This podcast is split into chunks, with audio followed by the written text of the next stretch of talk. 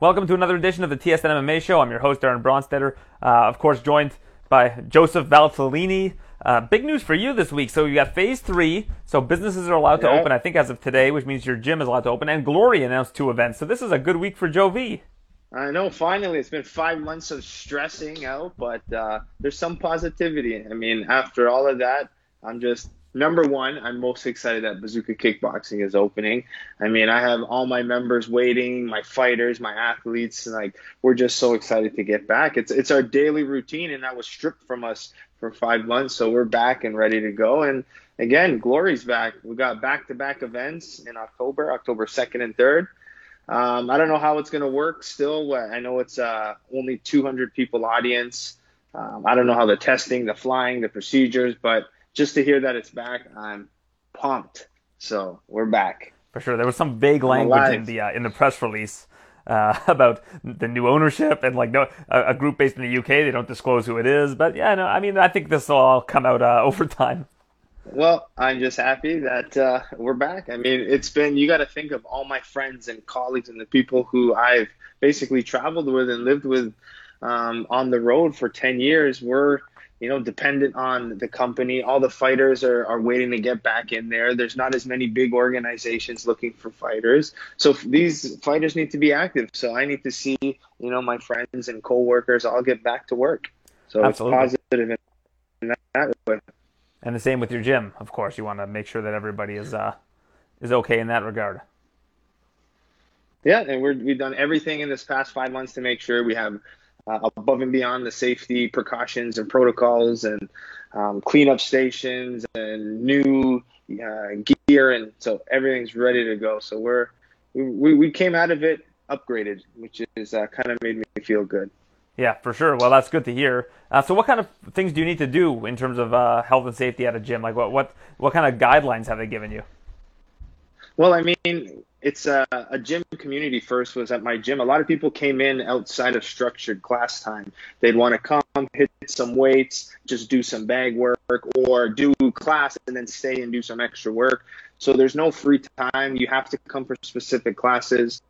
Uh, currently, we kind of have to max uh, how many people we're allowed in. In our space, we have a big space, so um, and in phase three, we're allowed. We could probably fit around 20 to 25 people. Everyone having their own bag and little square. Um, so you have to schedule your classes. You can't stay around. You have to do like uh, health questionnaires when you come in, get your temperature checked, and literally classes. You do your class in one door, out the other, then the next group comes in. So it's going to be different. I think it, especially in a martial arts environment, we're used to being touchy people. Uh, we grapple, we clinch, and to, to keep it, uh, our distance is going to be a challenge. But anything we got to do to, to, to do what we love is what we got to do. So um, I think it's just going to be a new learning experience. It's like everywhere. It's like now when we go to restaurants, things are different. When we go to the grocery store, things are different. I think that's just the reality of what gyms are going to be. Absolutely. Well, we had uh, the last fight in Fight Island last weekend. It seems like an eternity ago. We were just discussing uh, that Yeah. that earlier in the show. But uh, we had Robert Whitaker beating Darren Till. Uh, I, I had the score the same as all the other judges. I had it 48-47 for Whitaker. Is that how you saw it? Saw it? Yeah, I mean, I'm a little off on my memory on which rounds were which, but at the end of it, I had no doubt Whitaker won that fight. In my mind, he did enough. Um, he, he just he, was- he was the better fighter that night for sure. It was. I don't think it was as close as people are making it seem in my eyes, but uh, I thought it was a clean fight. I just I thought after Whitaker almost got dropped early, the adjustments were made. Both were a little bit more patient and hesitant. I expected a little bit more action, to be honest, but uh, I think uh, it was still a clean fight and a, a good win for Whitaker. Well, I had mentioned that um, the um, the rounds basically. I thought that Till you had to give round one to because he dropped uh, Whitaker. Yeah. And then I said you basically have to give Whitaker two and three because Till was basically inactive in those rounds. He barely had any output. And then I said, however you score four and five, I'm fine with. So if somebody Yeah. would have given a 48-47 to Till and they broke it down that way, I'd be understanding of that. I just personally didn't didn't have it like that. Um, Yeah. And it seemed like even the the judges had some of the rounds were kind of all over the place, but I thought that Whitaker was the rightful winner. And um, you know, kudos to him. I think that he's a phenomenal fighter.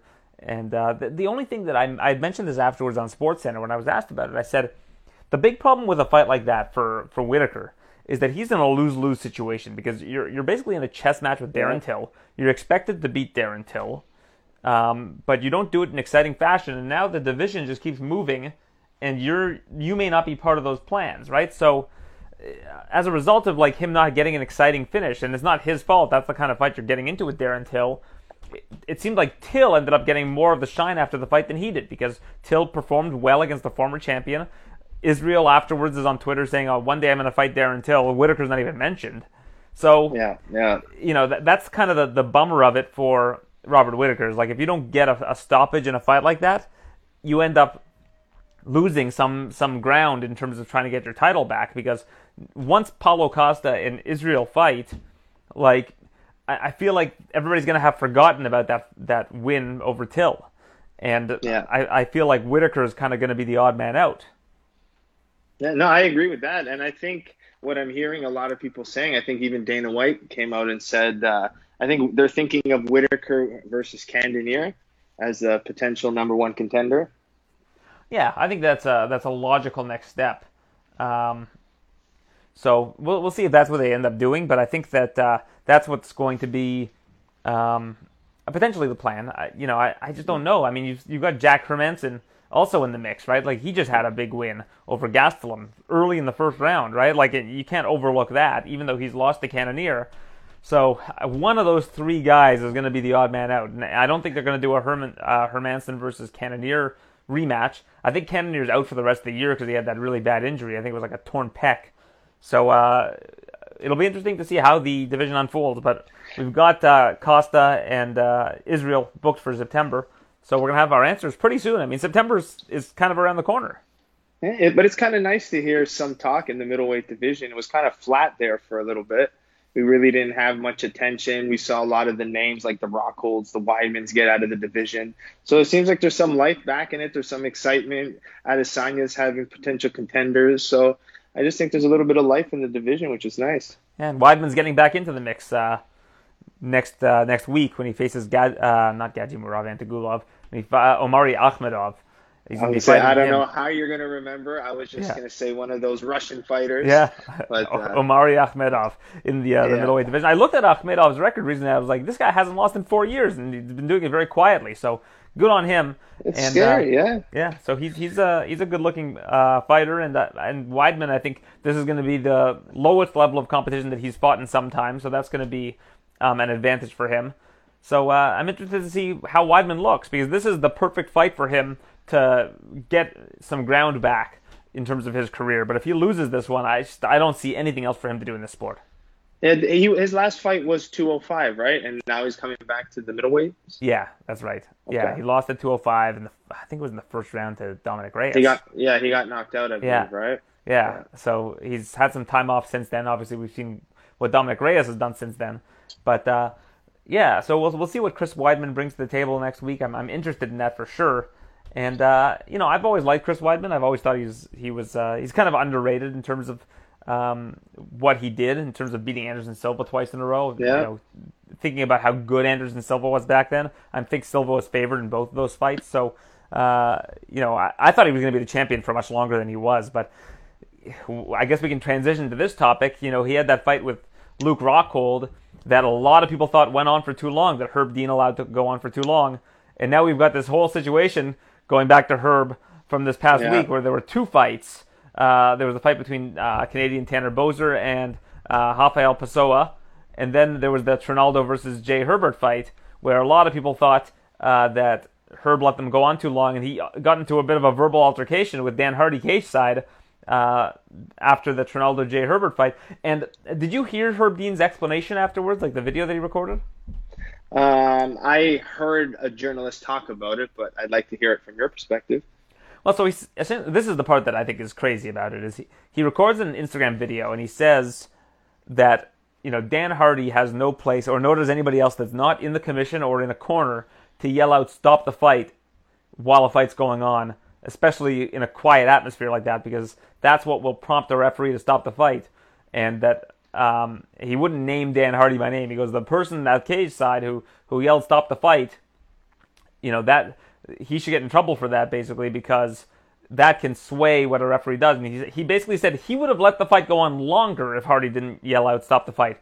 So Hardy has to be able Huh. to sleep pretty well at night, knowing that he actually did get Herb Dean to stop the fight a little bit late rather than way too late. Because if if that's what it took to stop that fight was him yelling stop the fight, I would have yelled stop the fight cage side because that that fight should have been stopped. And I, Herb Yeah. kind of explained the signs that Jay Herbert was giving him that he was still in it. And another thing that Herb Dean said in this video is he goes, "Our job is to make is is that once a fighter takes too much damage, we stop the fight." It's like no no no. Your job is to make sure that a fighter doesn't take too much damage Doesn't take. doesn't take too much damage because if a fighter takes too much damage, you're not doing your job. If you're trying to protect the fighter, too much damage is the wrong answer.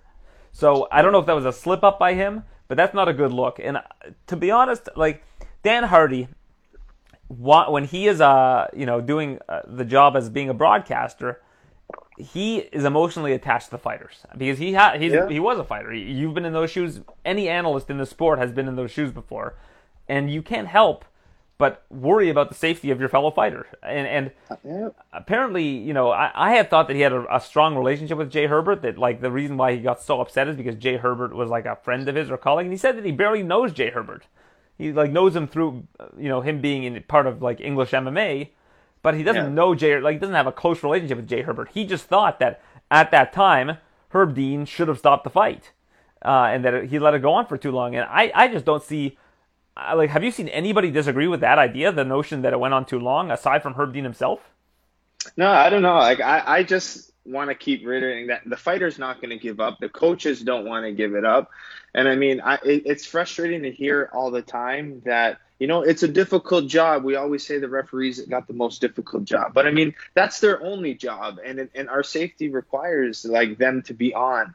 So I mean, it's very frustrating to see it, knowing now what we know about head trauma. Like it actually like really frustrates me. So it's almost really nice to see someone like Dan Hardy, you know, really get emotional and pissed off. Like you're talking about young kids who have a, a small window to compete in and to make a future, and and and one shot like that, that may have taken a couple fights off his career. That may have damaged him enough not to even come back. He might have, you know, bad symptoms coming off of those extra shots. So I mean, it's really frustrating. He's a young kid. He was talented. So that's what kind of frustrated me a little bit, knowing how young it was his debut as well, Herbert as well, and he looked phenomenal. Yeah, so I mean, that's what I think. there. Yeah, and that's what kind of touched me the most about it, just knowing how young he was to take those extra shots because that's a talented kid. That's you know like that we're seeing you know his career shorten under our eyes like that. So that that's what frustrates me the most. So like I think it's great the way Dan Hardy's stepping up. It's like we're in this together. Like we want everyone to come out safe and healthy and. You know, I always used to say, like, I used to hate my opponent so much, but at the end of the day, as long as they can compete again, it would make us feel good. You know, those are some of like when those who pray, you know, before fights, a lot of times that's what they're wishing for, you know, that both fighters come out safely so we can continue to do what we do. And fights like that need to be stopped. I mean, I understand the complaints people get in world title fights. That's a little different. There's more on the line, more risk. But this is a debut kid against like a veteran too. You know, and a, a, a Trinaldo who's probably one fight away or a couple fights off of uh, an end of a career. So it's frustrating. It's definitely frustrating. Yeah, absolutely. And uh, I, you know, at first I thought Dan was being a little bit unprofessional, but then when I thought about it a little bit more, like he he is getting emotional. He probably shouldn't be yelling, and he definitely shouldn't be yelling at, at Herb Dean cage side. Uh, Yeah. Like there were a couple things that he probably could have done better. But then for Herb to come out and, and basically give a non-apology and say that you know it's Dan Hardy's fault that the fight was stopped when it was stopped, I mean it ended up making him look terrible because it's good that the fight was stopped when it stopped. Like it should have been Yeah, stopped earlier yeah, than that, Exactly. right? So Exactly. yeah, that was the thing about it that stood out. Um, one other thing that I mentioned on social media that a lot of people disagreed with, um, and I, I'd like to have a, a bit of a longer form platform to explain myself, such Yeah. as this, is that I said that I thought Khamzat Chimaev should be ranked this week in the uh, the 170 pound division, and a lot of people said, well, he beat a, a, a newcomer to the UFC, Rhys McKee, who's normally a lightweight, and he beat John Phillips, um, who's not like nowhere near being ranked. Uh, um, so they said, you know, ranking Chimaev is way too early, and I, I, I completely see where those people are coming from. The problem is that these rankings have created a nightmare behind the scenes for a lot of these fighters, like this guy, like Khazma Chimaev, and like Kamaru Usman in years prior, and other fighters that should be getting tough opponents but can't because nobody wants to fight them. Like if you if you look, uh, in fact, uh, somebody from a sports book confirmed this. So, you know, people said, "Who would you rank Chimaev above in the welterweight division?" I said, "I'd rank him above Nate Diaz, I'd rank him above Anthony Pettis, and I'd rank him above Neil Magny." Um, hmm. And then I had mentioned those names, and somebody who runs a sports book said Chimaev would be at least a two to one favorite over all three of those guys. So if that's the perception around this guy is that he's better than three people that are ranked, again, it's perception. It doesn't mean he is. Doesn't yeah, mean he beat yeah. all three of those guys. But if the perception is that he's better than those guys, I think you need to consider ranking these guys so that they can get tougher fights. Now, I people are saying, well, you don't want to throw these prospects right into the fire. You know, he's he's young. He should have time to develop. I get that, but Rhys McKee is a UFC caliber fighter. John Phillips has four UFC fights now. Like these aren't like th- this isn't regional scene squash fights. This guy's this Chimaev is new to the UFC, and he obliterated two guys that are UFC caliber that are in the UFC. Rhys McKee, I know he wasn't in the UFC a week ago today, uh, but or whatever, two weeks ago, but like these Rhys McKee, if you've seen him fight, he's a talented fighter. So if he's gonna beat people in that lopsided a fashion, we need to assess his talent as being an uber talent. Like, do you think if you would have put Rhys McKee against Pettis, Magny, Nate Diaz, those guys will beat Rhys McKee, but they won't beat him like that. Yeah, yeah. I also think it's the style he brings, right? It's more of that controlled wrestling base, which is, is great. But uh, no, I think you make a valid point. Uh, I don't necessarily. I I think I personally think we need to pump the brakes on him. I think he's great. I think he's good, but I think the brakes need to be pumped on him a little bit. But I think with your explanation, I think it's easy to put him against those guys when I look at it. Like well, I think here, even someone like Neil Magny would be a great fight, or any of those guys that. Let him fight for that spot. Yeah. And I mean, well, I think experience has to play a factor. I mean, some of these guys had 10, 20 UFC fights, that, and we can base their skill over 20 fights.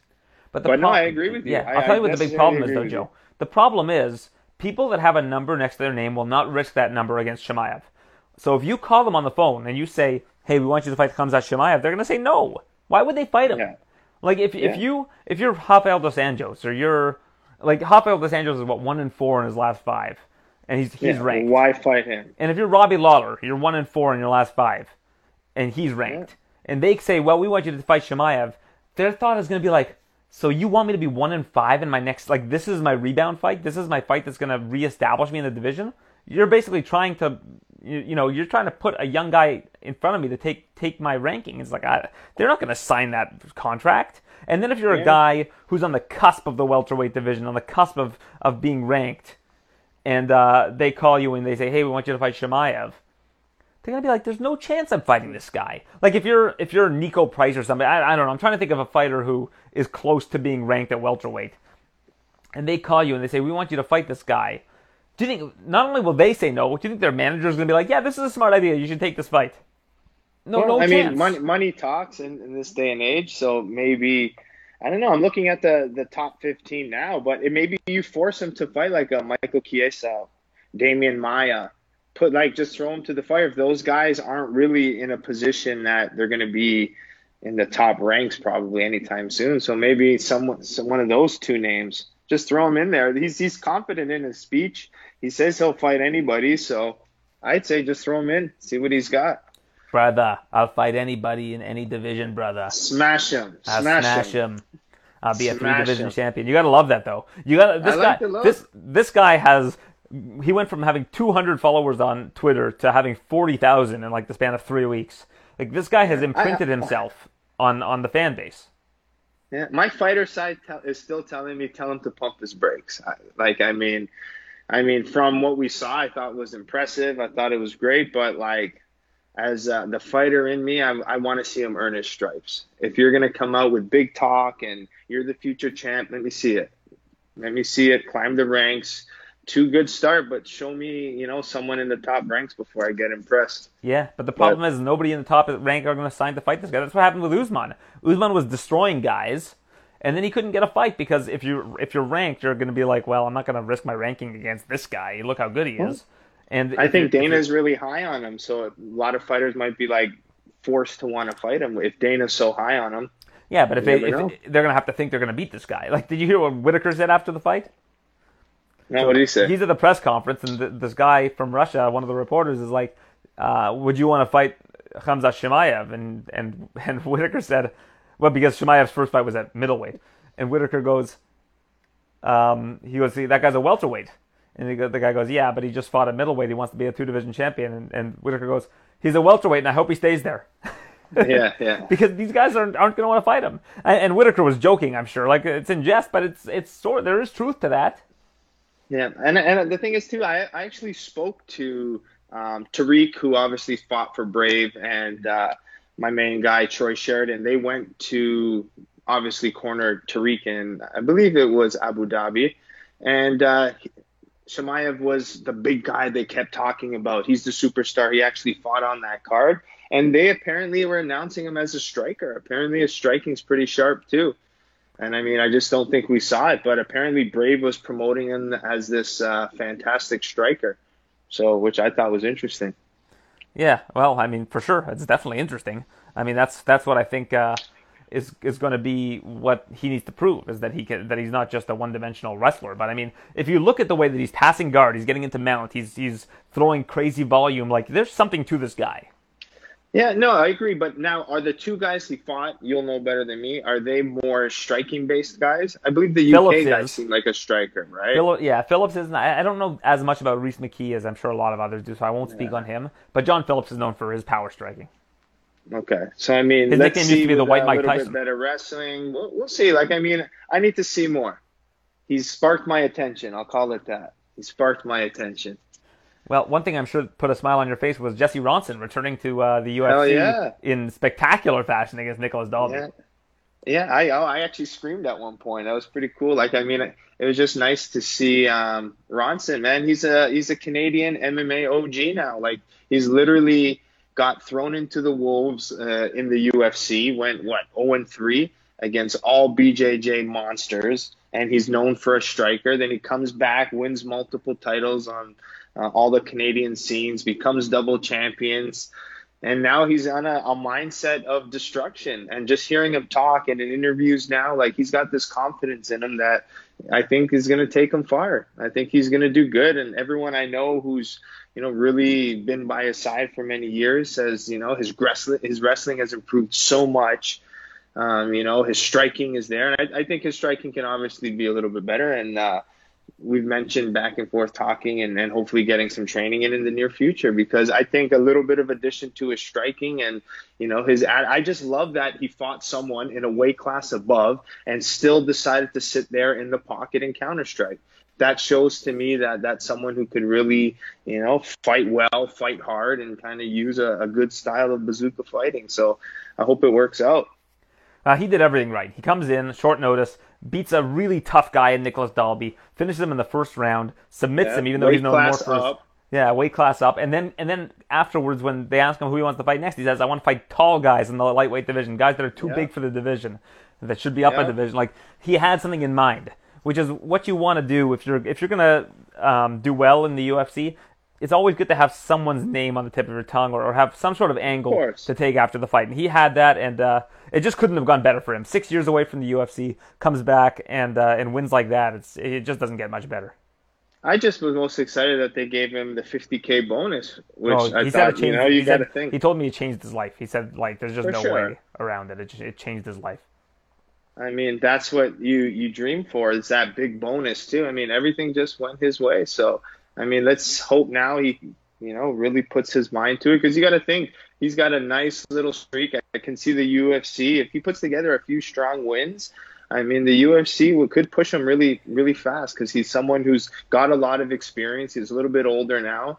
I mean, he probably wants to get his best fights out of him in the next couple years.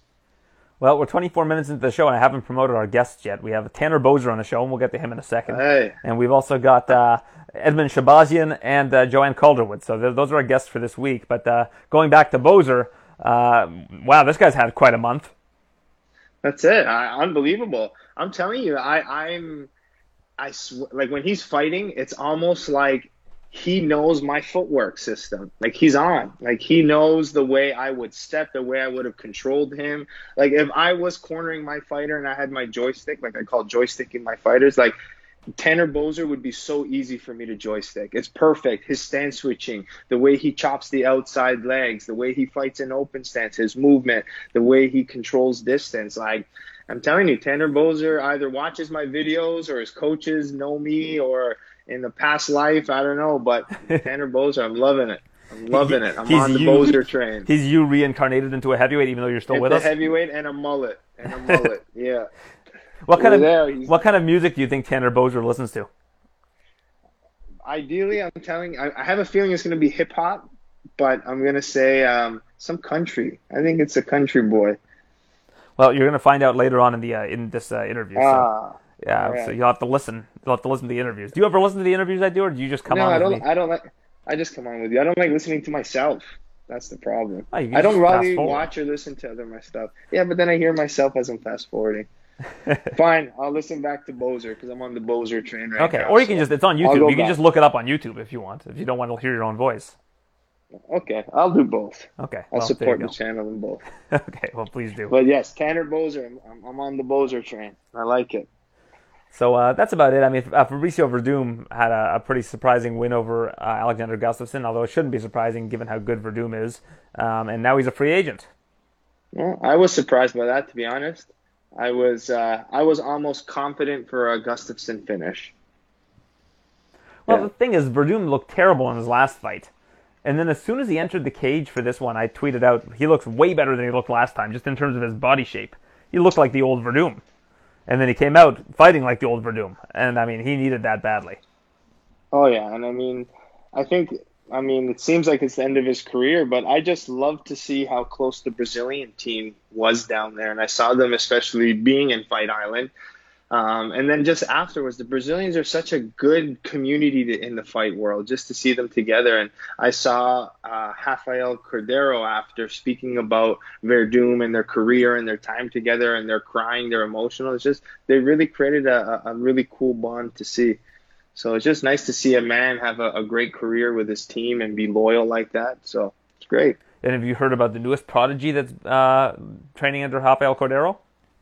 I do have not. Who's that? His name's Mike Tyson. He's a 55 year old who used oh, to that, be a pretty well known boxer. Yeah. So that's, that's pretty exciting. Yeah. He's, he's, training under Cordeiro for his uh, his uh, boxing exhibition. Take. Let me hear your take on this exhibition while we're here. Do I need to give one? I mean, I don't know. I I think that uh, they should go out. They should earn their money and whatever. They're both old. Like I don't like seeing really like I wouldn't like seeing Mike Tyson fight a 30 year old guy, but if he's fighting a 51 year old guy, like I don't know, is that a big deal? I don't know. And then there's no winner. I think it just ends in a draw. So Does like it? we're just watching. Is that what it is? Well, it's an exhibition. That doesn't mean there's no winner. Yeah.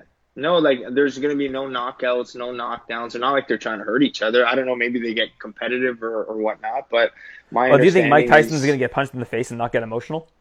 That's all he does. Because if we're all buying the pay per view, I'm hoping for a little bit of action. I'm hoping for some fights, and I think even on the undercard, they're putting uh, Logan Paul's brother. Is it? Oh, Jake Paul, yeah, against Nate Robinson. Yeah, yeah. So see, that's the kind of thing that show. that's the kind of thing I don't think does anything for boxing. Like, no. it's it's like it does it does thing for that particular event. Like it, it'll get metrics. Like people will buy it to see Jake Paul box or Logan Paul or whoever it is. But like, you're not doing anything to like to help the longevity of the sport. Like it's not like you're you're reviving boxing by doing this. It's just it's a one-off thing that people will pay for and you know, but don't think that people are going to become boxing fans because they're watching Jake Paul fight or Logan Paul fight. It's like I'm actually I, I get really upset with these kind of shows to be honest. Like even when I see these um, how businesses they do these agency fights and different people from one office or one police force can fight another someone. Like I'm really against those. It's, it goes against what martial arts is. You're getting two people who are untrained to fight each other, to get emotional, to take headshots and not know how to take hits. It actually is really frustrating to me to see maybe even this basketball player. Yeah, you're a great athlete, but you've never been punched in the face. That's that takes a lot of training. It's like I can't just all of a sudden go play in the NBA now because I played high school basketball here and there. Like I mean, it's a it's a sport, respected. You're gonna you can get hurt from it, you know. And I just think people take it very lightly, and it just kind of goes against what martial arts and the sport is.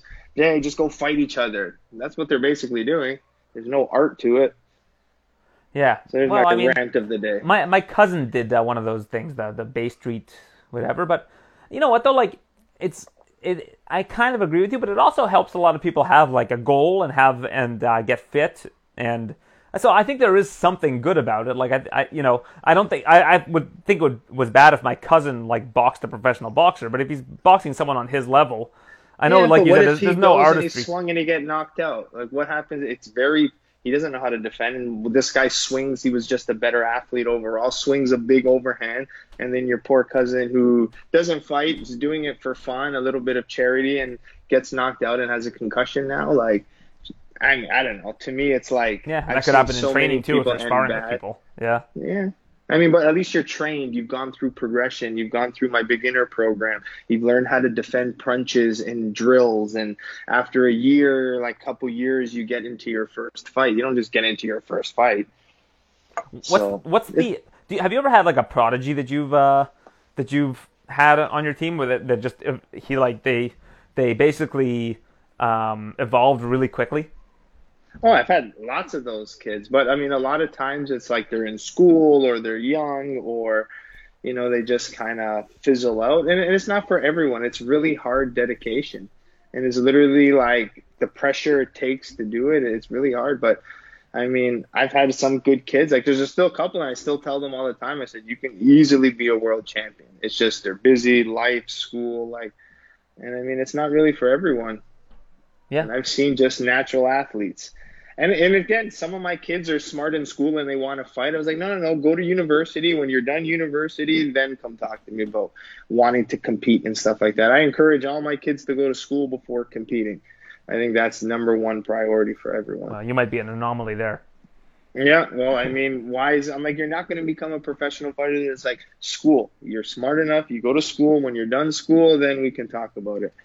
And then at least your brain's developed and you know what you want in life and you have a backup plan. So all my young kids get that speech. Yeah, well, that's good. I'm glad that that's uh, what you encourage. I think that uh, it would be great if more coaches uh, steered people in that direction Yeah. because I think that you're right though. Like because you, you know should should they want to compete, you know at least by then they'll know you know what what they're giving up to do that. You know like if they've got a Yeah. degree in something like business or something and they say well I I'm more passionate about this and I'll I'll put that out, that to the side in order to compete, then yeah like I think that they can make an informed decision at that point in time.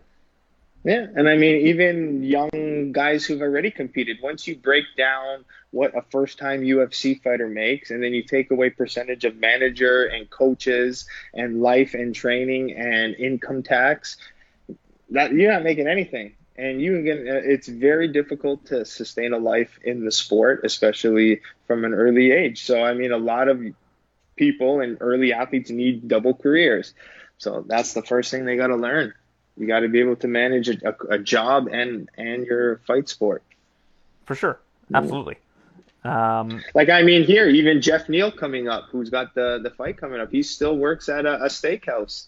Well, no, the uh, well, the funny know, thing about him- the UFC. the funny thing about Jeff Neal is I interviewed him back in the day, and he said like I'm he, he was like I'll never quit my my my job at the as a restaurant server or whatever it is he does something at a restaurant business uh, until I make like a million dollars or something. And I was like okay, and then he did. He was like I'm becoming a full time fighter. But then he got so bored becoming a full time fighter that he like went back to working in the industry because Yeah. he, he has military parents. I, I, I don't know how many people know that about Jeff Neal. So his life was always like by the clock. Like his dad, Yeah. his his parents were like, you wake up at this time, you make your bed, you do this, you do, you know, very regimented. And I think that kind of routine helps him. Yeah, who knows? It must work. I mean, he's got to be making enough. But I mean, still, if you think about it, it's probably not that much money he's making. I mean, to sustain if he has a family and a house and a mortgage and he's the only, you know, one supporting the family with multiple kids. Like, I mean, one fighter salary isn't enough to fight two, three times a year to have a good living. So he still probably has to grind. Yeah, for sure. And uh, man, he's a real up and comer. I think that Oh, I'm so excited for his career. yeah, mhm, for sure. He's gonna make a lot of noise. I think he's uh, he's just a fun fun fighter to watch, right? Like, Yeah, he comes to knock your head off. which mm-hmm. is fun. He's got so much power. He's explosive. He's not intimidated by. It doesn't seem like it right now that he's intimidated by bigger names in front of him.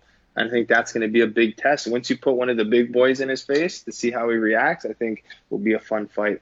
Absolutely. Well, uh, this weekend you've got uh, Derek Brunson against Edmen Shahbazyan main event. Shahbazyan's a minus 350 favorite against Derek Brunson. I think you'd be crazy to lay that. I mean, yeah, give me a little bit. To be honest, I don't know enough about Edmen to speak on him, but uh, there's a lot of hype surrounding him. What's your take on him? Well, he's awesome. I think he's a really strong up and coming fighter. He's got good power. We've seen him go three rounds before.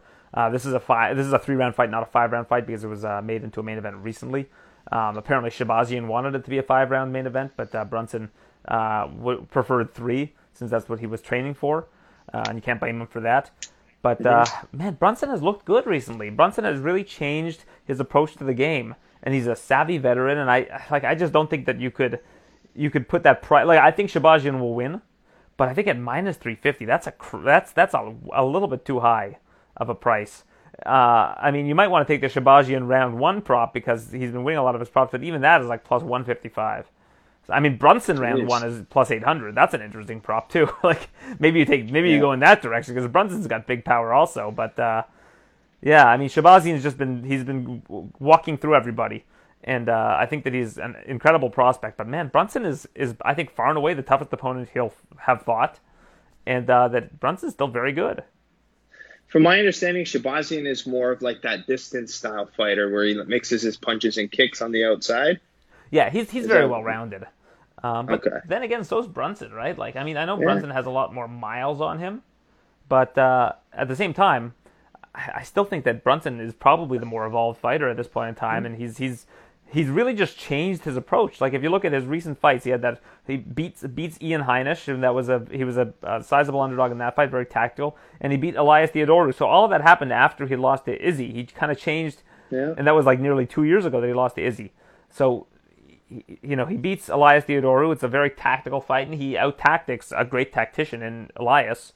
And then the same with Heinisch. Heinisch is a very talented fighter, and, and Brunson uh, was able to beat him. So those are two difficult fights in the middleweight division. He's he's passed both those tests, and now against Shahbazyan, like I just again, I just think that it's it's not that I don't think that he's going to win. I just think that that price is a little bit risky. Yeah, I mean, it, it wouldn't be bad, like you're saying. Brunson in round one, he's got big power. He, he's he's aggressive. He's fought tricky guys before, so him pressing forward, landing a big shot, you know, it's doable. Yeah, plus eight hundred. It's uh, certainly worth a look. Uh, in the last 24 hours, uh, three fights, three fighters fell off this card. So you had uh, Ray Borg for undisclosed reasons off the card. Um, you had uh, who Jamal Emmer supposed to, to face? Um, the opponent for Jamal Emmer, it was uh, Timur Valiev. He he jumped out. He uh, had to pull out of the fight. Again, I think it's all undisclosed reasons. Um, and then we also saw Markus Perez's opponent, Eric Spicely, drop off the card. They found a replacement for Perez, but there was a complication with the commission, so now Perez is off the card. So it's a 10, 10 fight card. They found replacements for Emmers, uh, like a replacement opponents for Emmers and for Manus. So uh, that the card's going to happen, and uh, but it, it's just surprising to see all of these. You know, as soon as they come back to Las Vegas, they're starting to get into this, these situations with these late notice replacements again. Yeah, it's. I think that's what the fight game is going to be. To be honest, I think it's so many ups and downs and so many tests and false positives, and I mean, just there's so many different factors going on. So I think a lot of the guys on the rosters, especially in the one, two, five fight range, should stay ready. They really got to stay ready because there's so many opportunities to jump on right now. And looking, Aaron, can you hear me? Yeah, I can hear you. Oh, sorry, I thought my phone. Cut you were but yeah, no, no, no. I was gonna say I'm just looking at the prelims now. There's some fights I'm excited for. I mean, I've always liked watching uh, Chris Gutierrez. He's been doing phenomenal. I met him um, when I was at the UFC Institute, and he's got that system now where he he's has a leg kick guy. performances. Yes, and of course I'm going to be riding high on him, and that's his. He knows that like that what I talked about with Tanner Boser. He understands the footwork system to keep distance and chop away the legs safely and efficiently. So I mean, that's going to be I, again. I don't know who he's fighting, but I know Gutierrez will be safe and, and, do a lot of damage because of his kicking style. So I'm excited to see that. And then uh, Ed Herman. I always like watching Ed Herman fight from many years ago. So I mean, always and Gerald Meerschaert's a, a scrapper too. So bangers for sure. Yeah, Meerschaert making his debut at uh, light heavyweight in the UFC. That should be interesting.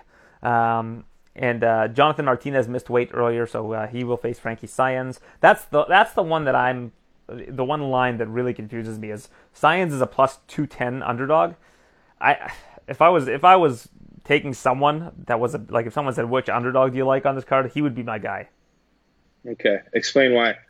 Well, I think Martinez is good. Like Martinez is a good, he's an evolving fighter. But Frankie Saenz is a really scrappy. Like he's he's a lunchbox guy. Like he's a guy that's gonna. Okay. He's a hard hat hat guy. He's he's just a, a blue collar uh, grinder that that knows how to win fights, and he's got experience. I know he's 40. He's older, and at bantamweight that's never really a great look. I thought Martinez looked really good in his last fight, but obviously Martinez has had a tough weight cut. Uh, you know, he, he got on the scale relatively early and was like six and a half pounds over or four and a half pounds over, something along those Ooh. lines. So uh, yeah, four and a half pounds over. So uh, you know, I, I, just think that Saenz at that price is worth a look. Saenz is a really good fighter. I thought this that this fight would be closer to like a pick'em. Hmm.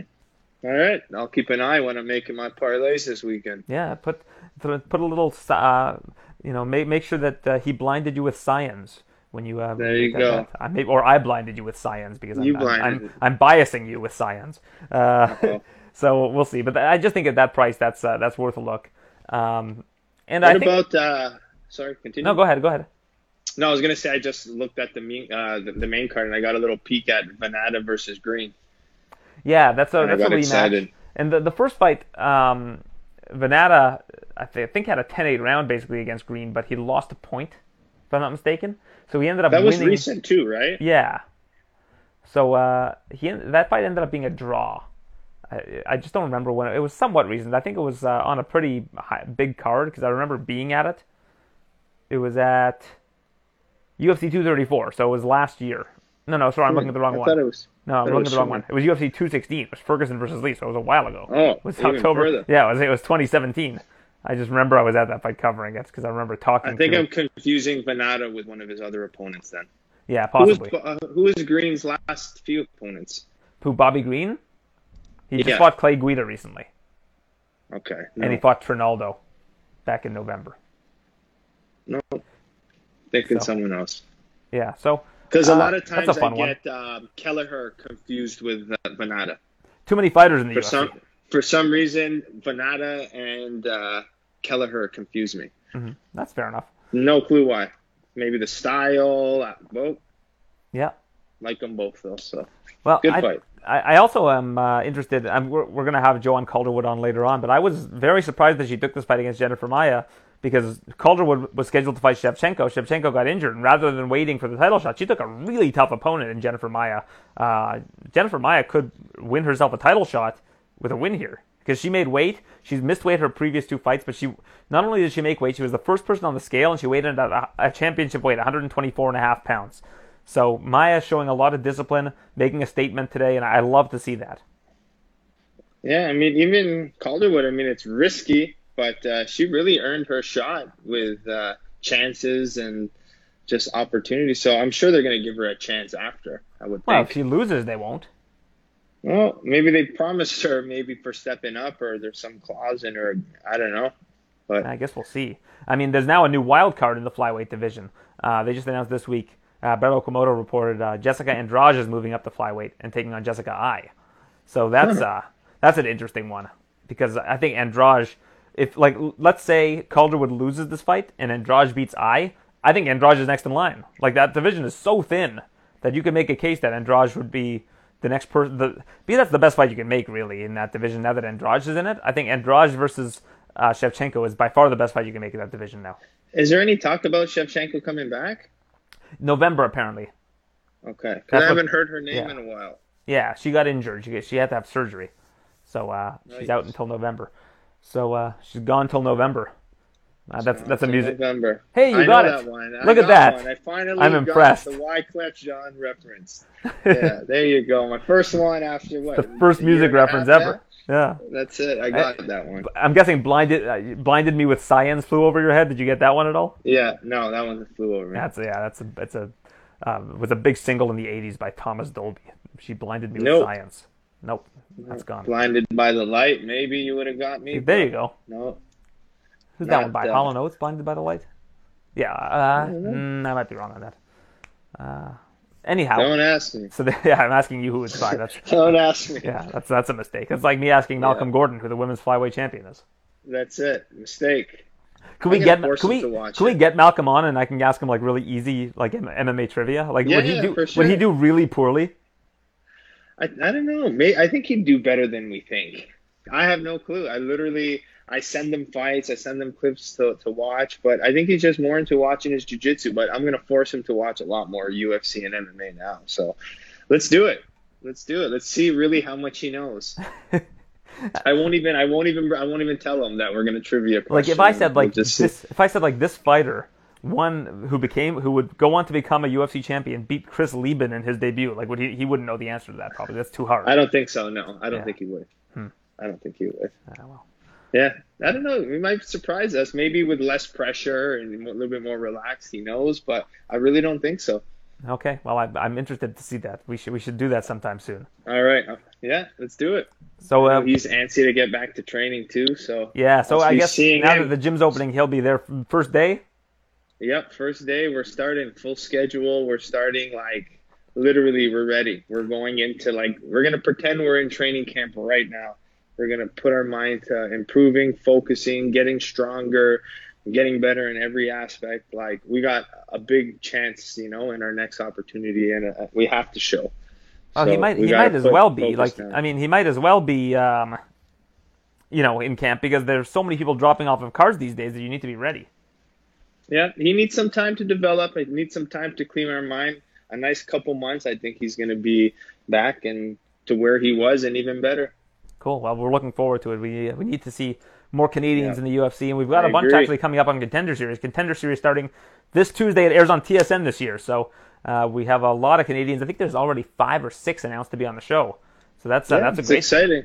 Yeah, first Yeah, of, first slowly of, uh, start building, and I mean the other Canadians we've had haven't been able to pull a contract out of it, but They haven't mean, been able to pull a win out of it. They haven't gotten a win. I know. It's not just a contract. All right. So uh, the mean- first first one to, to get a shot at it uh, on this, I think, is going to win his fight, and that's T.J. Laramie. Mm-hmm. He's, uh, I think he's August August the 11th is his debut. Yeah, I just hope he can put an exciting win to it. I think he'll get the win, but he's got to he's got to put that finish in, right?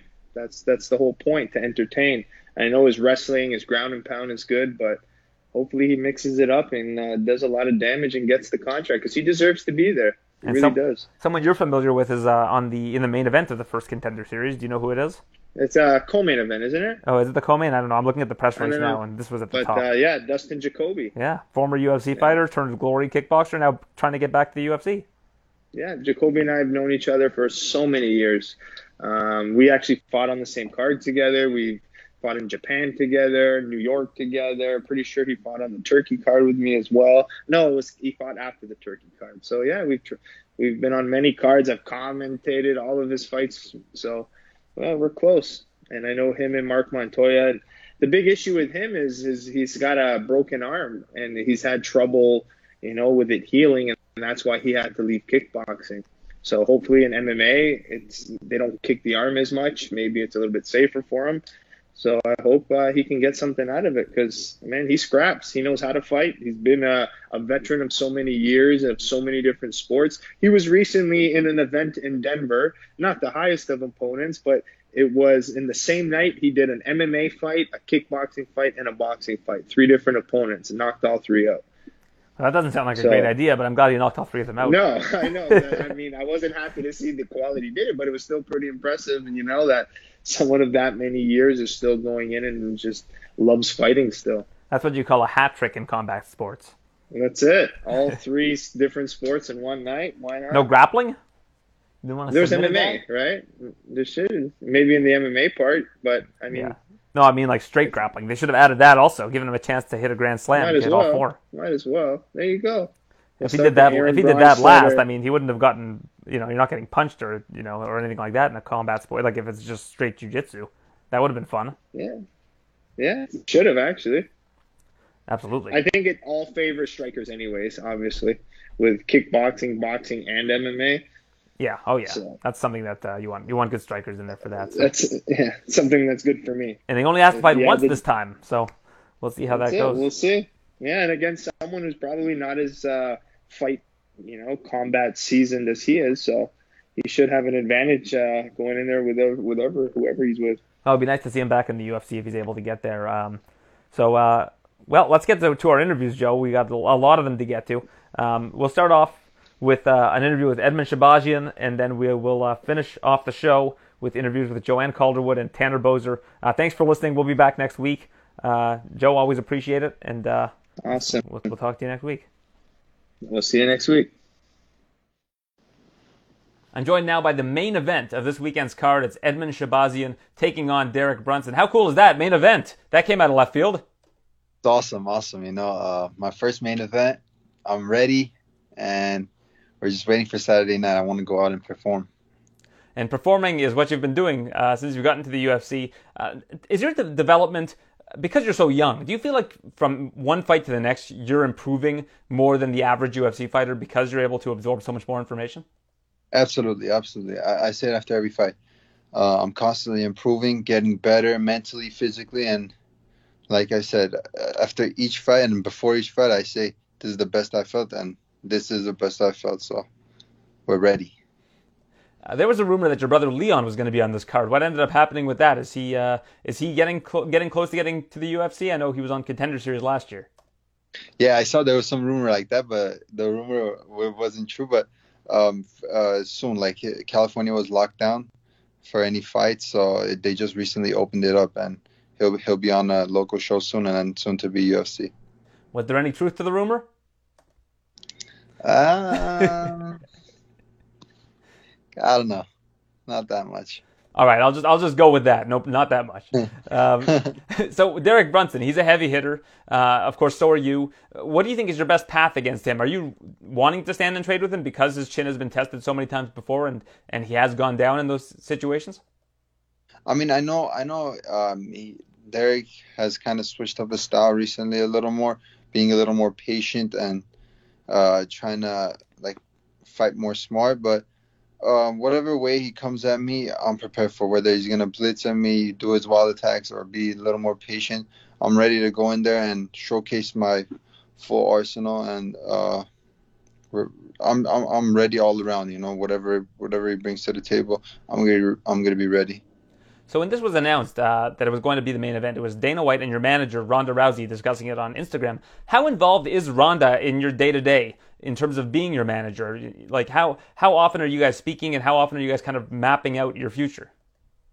Uh, I don't speak to Ronda day to day. She speaks more day to day to Coach Edmen, and Coach Edmen is also uh, a part of my management team. So they they work together and uh, they they figure out all the plans for me and uh, figuring out all the fights and everything like that. But yeah, but uh, I speak to her here and there, like a couple times a month, I would say. It seems like a lot of people um, were, were taking, I guess, poking fun at, at, at uh, your coach Edmund after Ronda's career. Um, do you feel like that was really unfair of people to not give him a chance to prove that he can continue to develop UFC talent like yourself?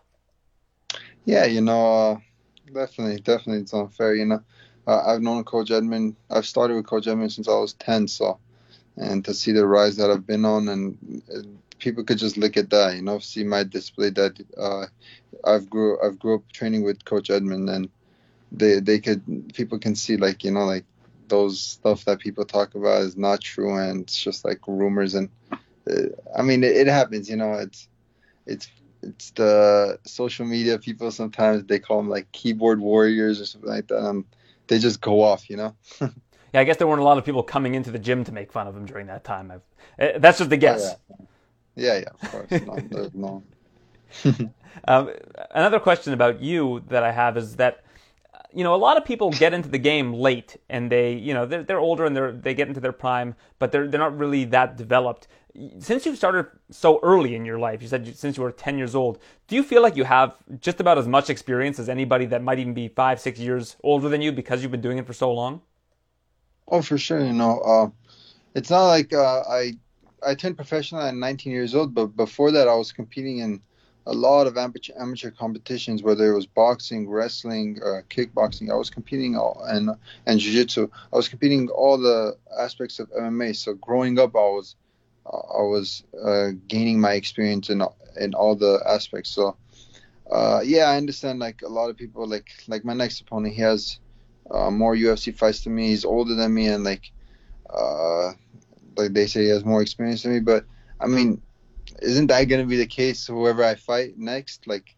most of them are are going to have more than 11 fights, and uh, I, am I'm, I'm prepared for that. You know, I, have been preparing as a kid. That's why at 11 and 0, I'm I'm where I'm at, and I'm blessed to be where I'm at. Yeah, that's kind of what I'm getting at is that even though they're going to have more UFC experience than you, you've been training for such a long time that you might actually be ahead in your development uh, because of that. For sure, for sure. You know, definitely that that's a that's a good advantage to have uh, as far as you know being experienced in all the aspects growing up. So, are you going to be keeping posters for this event? Or are you going to be putting them up in the gym, putting them up in your house? I mean, having your name on the marquee is pretty cool. Oh, it's very cool. Yeah, I haven't gotten a poster yet, so maybe today or tomorrow I'll, I'll be getting mine. But definitely, we'll put it up in my house or in the gym. What do you think of the current state of the middleweight division? Uh, we just saw um, a matchup between Darren Till and Robert Whitaker. Of course, uh, Israel's the champion facing Paulo Costa. How quickly do you think you can ascend in that division? And um, where where do you where do you feel like you stand in the like if you were to rank yourself in this division, regardless of you know what, what the actual rankings are, but in terms of talent, where where do you see yourself right now? Because I'm sure you still feel like you might have a little bit more to develop before you get right into the title picture. Oh yeah, like uh, like I said, too, I'm developing after every fight more and more, and uh, I see myself definitely definitely right now in the in the top ten, and with the win over Brunson, you know, it'll, it'll bump me up uh, a couple more spots for sure from where I'm at.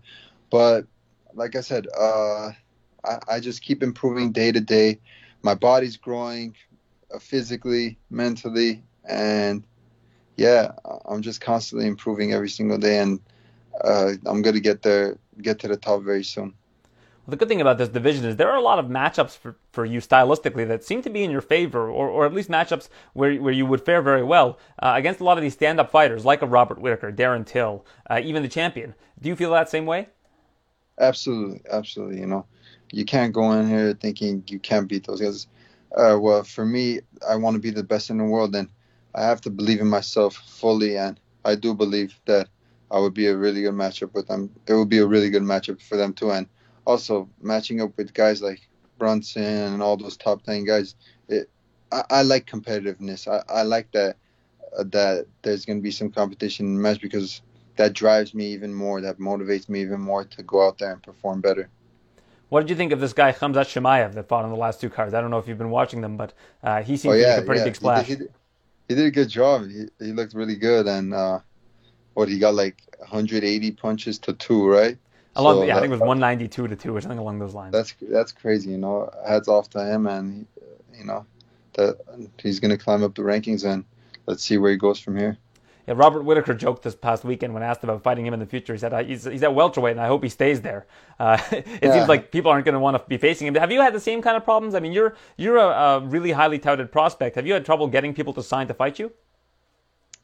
Um, I was, or uh, nah. I mean, I've always wanted someone to rank above me. You know, maybe like some of them like have turned it down because my name's not too big or something like that. But I always want to like look ahead and uh, fight like someone be- better ranked than me, so that way I could keep climbing. I don't want to just like fight local and just like get paid for that. I want to improve, improve, and show my show my improvements with better skilled fighters. You know, that's what I want to do it's kind of a weird dichotomy that goes on in the UFC. Is you, you see people that have a higher ranking wanting to fight higher ranked fighters and not lower ranked fighters, but the lower ranked fighters want to fight the higher ranked fighters so they can move up. Uh, the yeah. ranking system kind of make that difficult sometimes. Yeah, yeah, exactly, exactly. All right, Edmen. Well, it's a pleasure speaking with you again, and uh, I look forward to watching you this weekend against Derek Brunson. The main events on TSN here in Canada. Yes, sir. Thank you. I appreciate it, brother. I'm pleased to be joined now by Jojo Calderwood, who's going to be facing Jennifer Maia this weekend in Las Vegas. And I guess the first question is why? Why Jennifer Maia? Uh, you had a title fight lined up uh, with Valentina Shevchenko at flyweight. So what compelled you to take this this very dangerous fight, really? Uh, it, it, it happened. I think it just happened for a reason because we found out, we heard that Valentina was going to be out even more. So we were like, we had already made that decision of, okay, let's just take another fight because we don't want to be on the shelf. And it will already be nearly a year. And by the time that Valentina was ready, it would be a year, uh, more than a year, that I would have not fought. So we took that decision, let's get another fight in there. And the next day we heard do you guys want to take a fight in two weeks' notice? And we were like, sure, let's do it. Even better because we see it as, okay, get in there, get one, uh, have a good, get some ring time in there, get out, and then have, still have enough time for uh, to fight Valentina if she comes back at the end of the year. And uh, in terms of the weight, um, she's been missing weight frequently, and you're one of the outliers at flyweight that's moved up from strawweight and had success. Most of the time, it's been bantamweights that have dropped down that have been really successful. You've been uh, an anomaly in that sense. Are you worried at all that she's going to be much heavier? And if she does miss weight, do you guys have some sort of game plan as to what you're going to do uh, in terms of accepting the fight? No, I feel like she's not fought for. It's nearly been a year now, so I feel like she'll she'll have got her shit together and she'll have everything in order because also she was already planning. She had a full camp for this fight. So even though she has before, but I feel like I just have a feeling that she's gonna she's gonna be all right. Uh, she looks like she's in great shape. So I'm just going down with the positive vibes of she's gonna make weight and everything's gonna go ahead. And if it doesn't, then we'll we'll discuss. We'll come across that and discuss it when if that happens. How happy are you that this weight class was invented in the first place? I mean, it seems like there are a lot of fighters that want to see a 165 pound and 175 pound weight class on the men's side because it would just be so much more well suited to them. Of course, in women's MMA, it was 115 to 135, which is just a chasm in terms of uh, body size for women. Um, is this flyweight division really a, a, second breath of life for your MMA career? For sure. Uh, yeah, it's a lifesaver. And I feel like even this whole fight week, when I've started cutting out carbs and uh, my meal sizes have went smaller, it just reminds me of what fight my whole fight camp was like for strawweight. It wasn't just a week of this; it was ten weeks of this just for me to make weight. And you feel the difference in your energy, your mood, and just your whole lifestyle. It changes everything, and I feel like I'm more happy this way and it's more healthier. Uh, so it's just no brainer right now. It's it's and it's so good that I just have to suffer for that one week instead of ten weeks. I spoke to Darren Till about that last week because he said that he was always more worried about the weight cut than his actual opponent. And then by the time he'd get the weight down and he'd make the weight, he'd be like, "Oh, well, now I've got to fight Tyron Woodley or whoever it is." Is that how you felt at strawweight? Yeah, it was definitely a battle with that, even in camp and out of camp, because there's a lot of things you're like, oh, I can't have this, so I have to have it now, and it's just it messes you up in the head, and uh, until you realize, until you're in the great mindset of, no, that's not smart, that's just going to make it harder, and you know you can't think like that, and you get everything in order, then it does make it a little bit more easier but for sure, I definitely think that when people ask me, "Oh, are you nervous for the fight?" You're always like, "Well, I've got a few things to do before that. I have to get there. I have to train my butt off, and then I have to do the weight cut. So there's a few things that is taking my mind off the fight before it actually comes. Not to mention, of course, the COVID nineteen protocol this time around, which is a, a you know very fresh thing for all the fighters. Yeah, it's it's been challenging and uh, you know, I want to make sure we're all doing the right thing and we're following these rules. So we don't actually, it's not, it's not second nature to us. Fight week is, but we've got all these different things that have been added in place for our safety. Uh, so this has been interesting. It's been, it's not your usual fight week for sure. How much has your life changed in the last five years? It seems like when you first came to the UFC, you were you were a very hyped prospect, but you didn't have the stability that you needed outside of the cage. Uh, how how has life changed for you over the course of five years, and, and how much has that helped uh, your direction in terms of your career?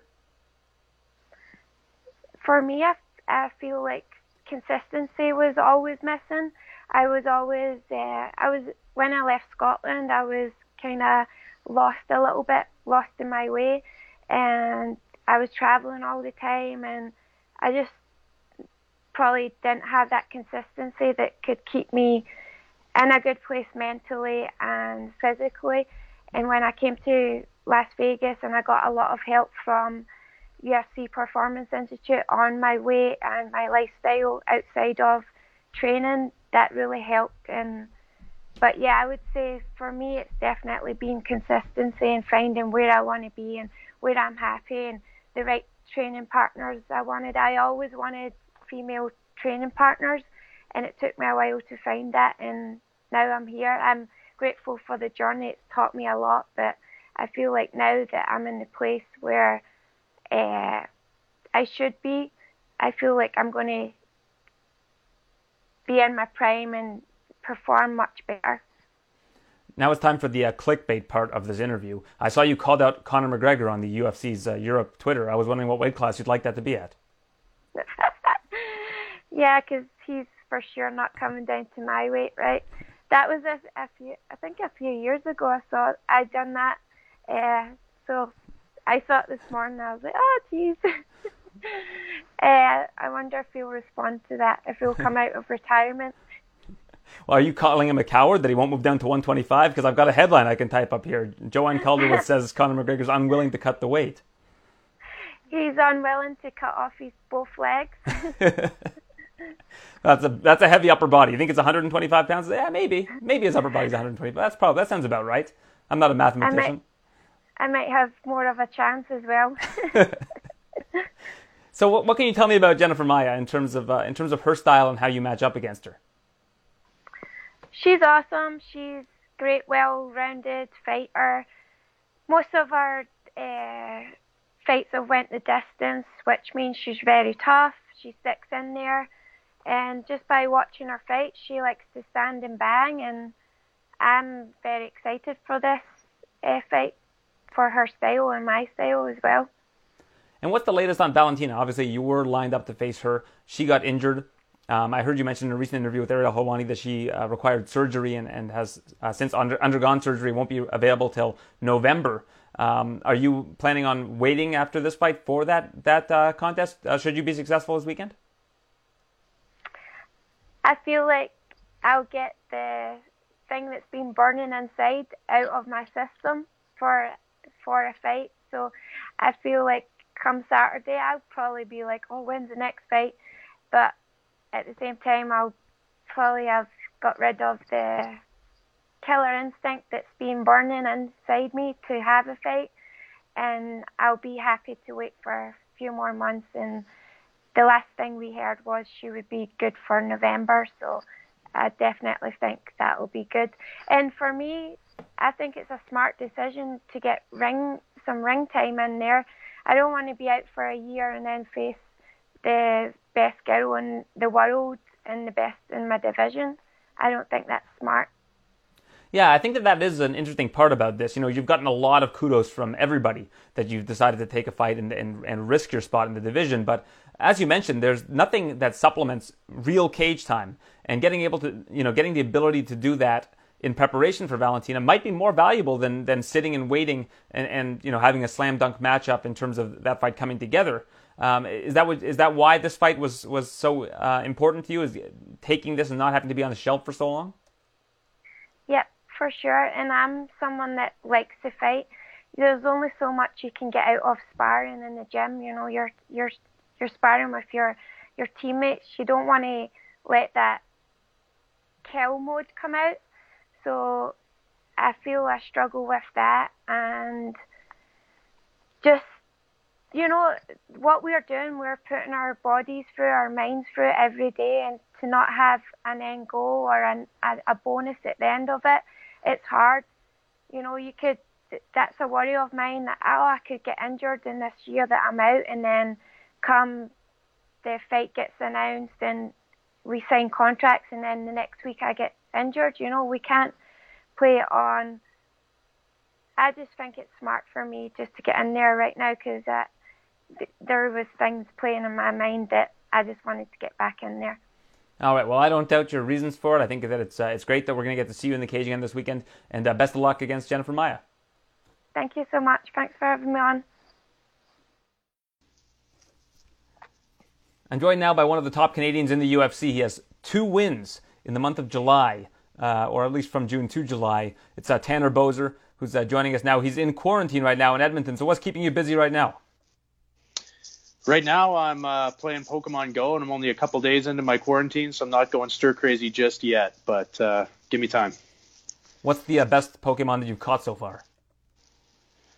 I caught some real good ones in uh, in uh, Abu Dhabi. There's some that you can only get in certain parts of the world. So there's a couple that are only in a couple countries, and I scored some there. So productive. Yeah, people should get their plane tickets uh, to Abu Dhabi so they can get those ones. Yeah, I was opportunistic about it. I wouldn't go out of my way. so two big wins for you, obviously. Uh, I read an article about you uh, in the Athletic that Ben Fowlkes wrote, and you talk about how you like to impose your will over three rounds. You, you don't mind getting a decision. You actually prefer that. Uh, but if a win comes along the way, you're more than happy to have that happen. Uh, that's kind of a unique approach. Why do you have that approach in the heavyweight division? Okay, I don't prefer it. I prefer getting my opponent out of there as fast as possible. That's what I prefer. But I'm always prepared and ready to.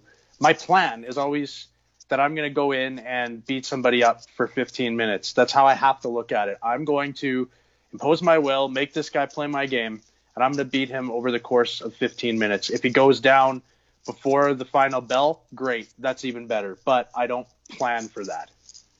One thing that I don't think should be understated going into this previous fight against Pessoa was you had a lot of hurdles along the way. So you had to quarantine, and then you could only train for, I guess, a couple days before going to Abu Dhabi. You get to Abu Dhabi, and then I, I understand you had some issues with your cornerman as well. Yeah. So I got out of my quarantine uh, like Sunday night. So Monday morning, I'm about to head to the gym and I get the call for that fight. So I had three days in the gym. Tell me I got to fly out Thursday.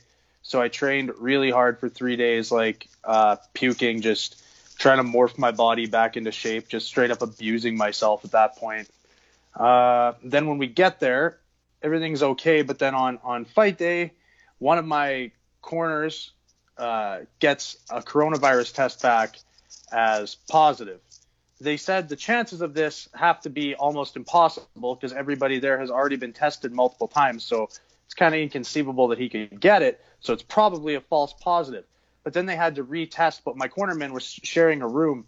So they both had to get retested multiple times that day, and and uh, they weren't cleared to go out. So uh, my fight was kind of up in the air at that point until an hour or two before we had to go down to like get my hands wrapped. So that was annoying. But I mean, I just kept it in my head that, you know, yeah, the fight's going to happen. We're, we're going to fight. This is clearly a false positive. So hopefully they, they just get the test results back right away. That was the story on that.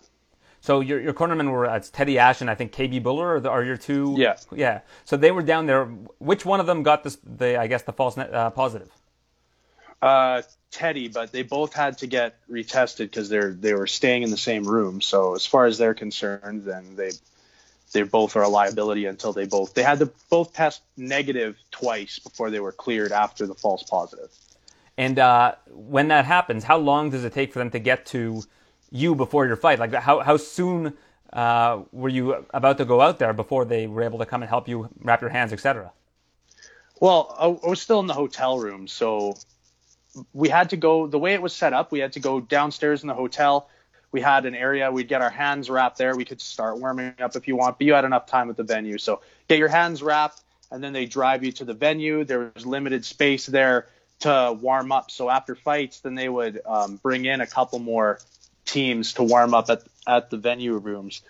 So before we went downstairs for the hand wrap, I, I think it was like an hour and a half before that when uh, they said, okay, yeah, the second tests are back, like they're good, like you guys are, you guys are good. So. So how much self-talk is involved in not totally freaking out at that point in time? It's the day of the fight. You've had such a long journey to get there, uh, and, and, there's a bit of uncertainty. Obviously, I think in your head, like you said, you've kind of talked yourself into the fact that it's going to happen anyways. But how much self-talk was involved? Uh, well, I'm all like it's out of my hands. There's nothing I can do about it. So there's no sense getting really worried or really upset or really anything. I can't change anything. So I just got to stay in my room and just in my head, you just got to keep your mentality strong. You're like, no, this is, it's going to be fine. Um, we're, we're going to fight.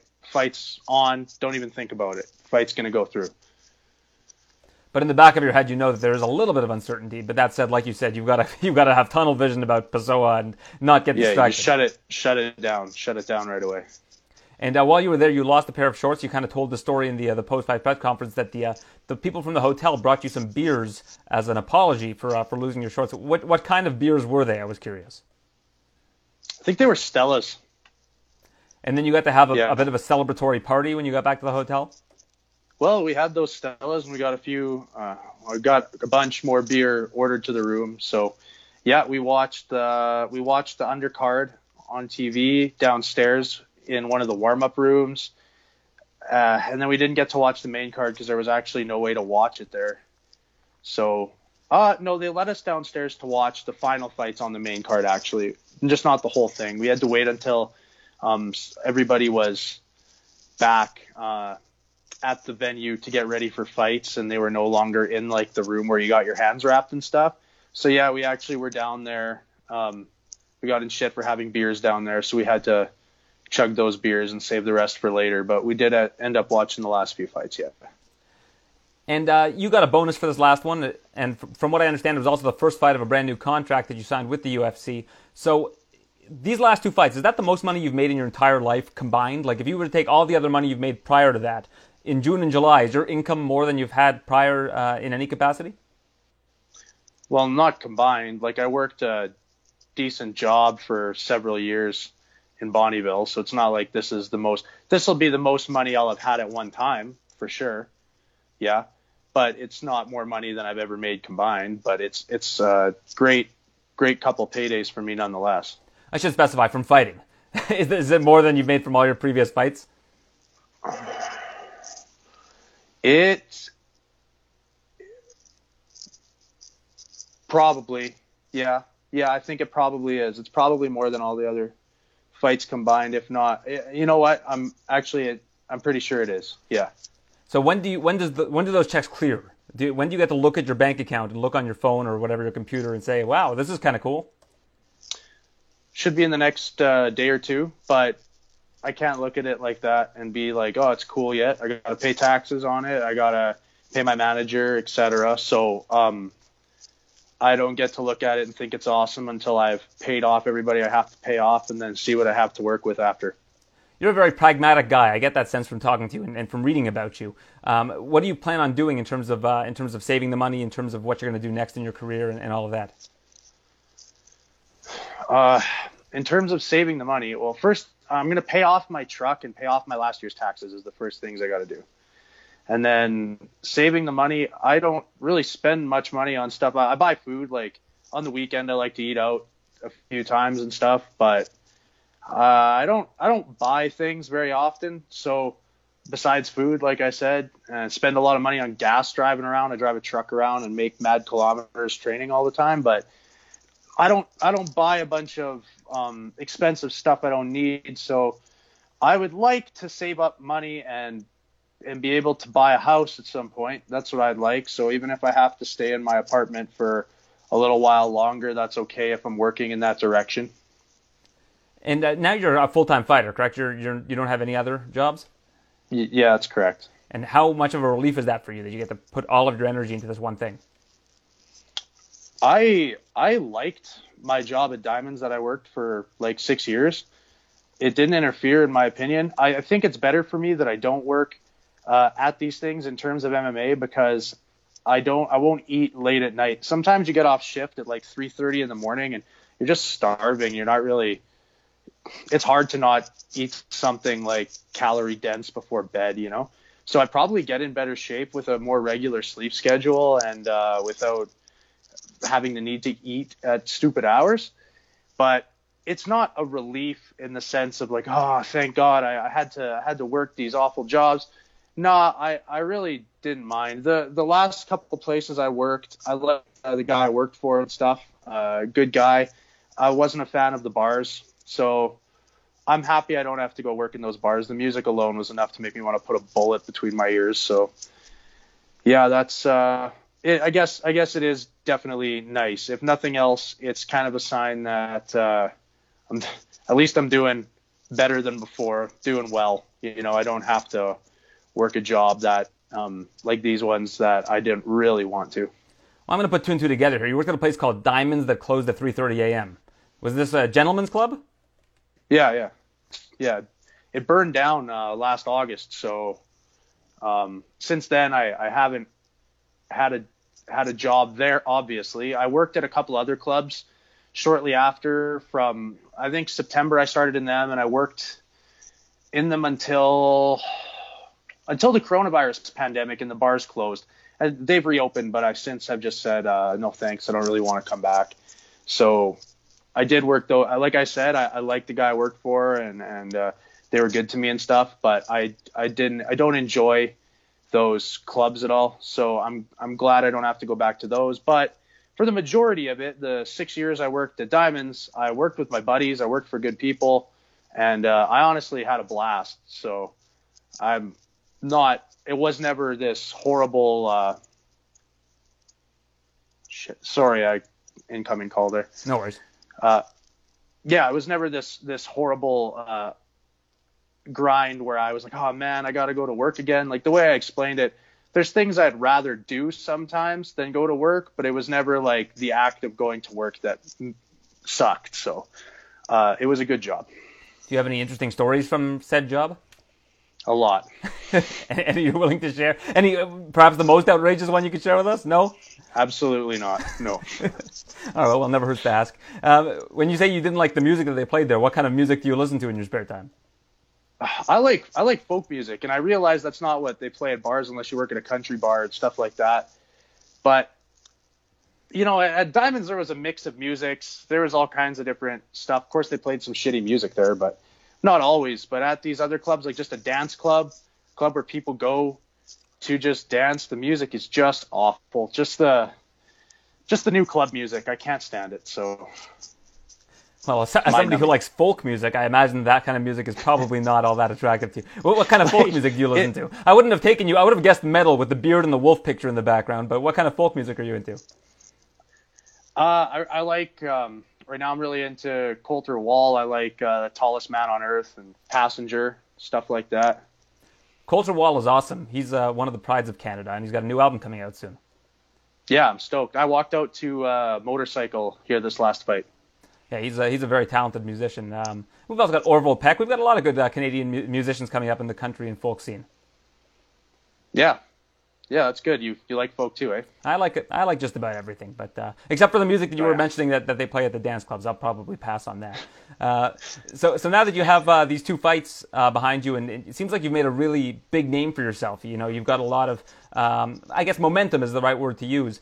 Is there anybody you have your eye on in the heavyweight division? Any any, you know, are you looking to fight a ranked opponent next, or are you just going to take what, what what comes to you? Well, you know, I called out Maurice Greene, so a couple times called him out twice. So yeah, uh, he's got it coming. But if not him, it really doesn't matter. I if they want to give me a ranked guy, great. If they want to give me Maurice Greene, great. If they, I'm I'm just going to accept whatever fight they want me to take, honestly. So uh, I've tried to call my shots. If that comes to fruition, great. And if not, oh well, fight whoever. You know, a lot of people will say that, but then they won't uh, take difficult fights. But you fought Cyril Gane, a guy who I think is going to be in the heavyweight title mix in the future, um, as I think your second fight in the UFC. A very difficult opponent. You ac- actually made a very good account for yourself. Went went the distance. I'm sure you would have preferred to win that fight, but he, he's obviously a very difficult opponent. Was there any thought uh, put into uh, you know taking that particular fight, knowing how talented Gane is? He's very well known in Canada as well from his days in TKO they offered the Gane fight. That's what it was. I said I wanted to fight. They said, okay, fight Cyril Gane. So that's it. Then I fight Cyril Gane. That's the entire decision making process right there. I'm, I know Gane is good, but I thought I could beat him. And I still think if I got everything, you know, rolling and and uh, working perfectly that night, I could beat Cyril Gane. But I didn't beat Cyril Gane. He's really really good, and maybe he beats me more times out of ten than I beat him. That's fine. I I I fought him and I figured that out. But you don't know that until you fight a guy. So yeah, I I will. I'll take any fight that they offer me. So I'm good for that. You know. And Edmonton uh, has a really strong up and coming uh, MMA presence. Your gym in, in particular is, is kind of the, the home for MMA in Edmonton. Tell me about some other guys you train with and who we, you think we'll see in the uh, in the UFC one day. I know Teddy was on Contender Series last year, fell short, but still a prospect to watch in Canada.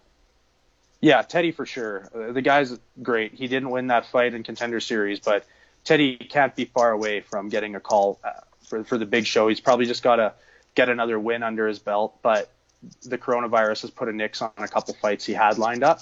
KB Bhullar's fighting in the Contender Series this fall, so you're going to see big things from him. He's um, wicked fighter. Uh, other guys from the gym, uh, I wouldn't be surprised if you saw Graham Park end up on a Contender Series or something like that in the future. And uh, Christian Larson, one of my main training partners, big heavyweight. Uh, Spencer Jebb is fighting. Well, been fighting in M1. I don't. We don't know the when M1's going to start having shows again, but Jebb is always uh, dangerous dude at 170. So we we definitely have um, a lot of guys that are right on that. Well, they're at that level. They should be on the cusp of getting called at any time. I would think. Well, as a fellow Canadian, I'd like to thank you for introducing the word chiclet into the uh, the UFC uh, dialogue. I, I, think that that's a word that really uh, made you stand out among Canadians uh, that that particular night. Oh, that's good. Yeah, I've I've heard the term "spitting chiclets" my whole life, so. And uh, with uh, with the beer that you open with your teeth, what's the method for doing that? You just kind of put it in the gap and, and pull and twist. No, no, I, I use the one tooth to just go underneath the tab and then pull it back and push it with the front of the tooth. Okay, I, I was picturing you biting right through the aluminum, so I'm, I, I got that wrong. That, that is a tougher thing to do, I guess. yeah, I, I, I haven't done that. I'll try that though. I'll try that as soon as I'm out of quarantine and I go mix a few beers in here. Does it work with beer bottles also? Only when I'm super drunk. Otherwise, you'll have a bigger gap if you if you, if you push. Otherwise, it hurts really bad. Yeah.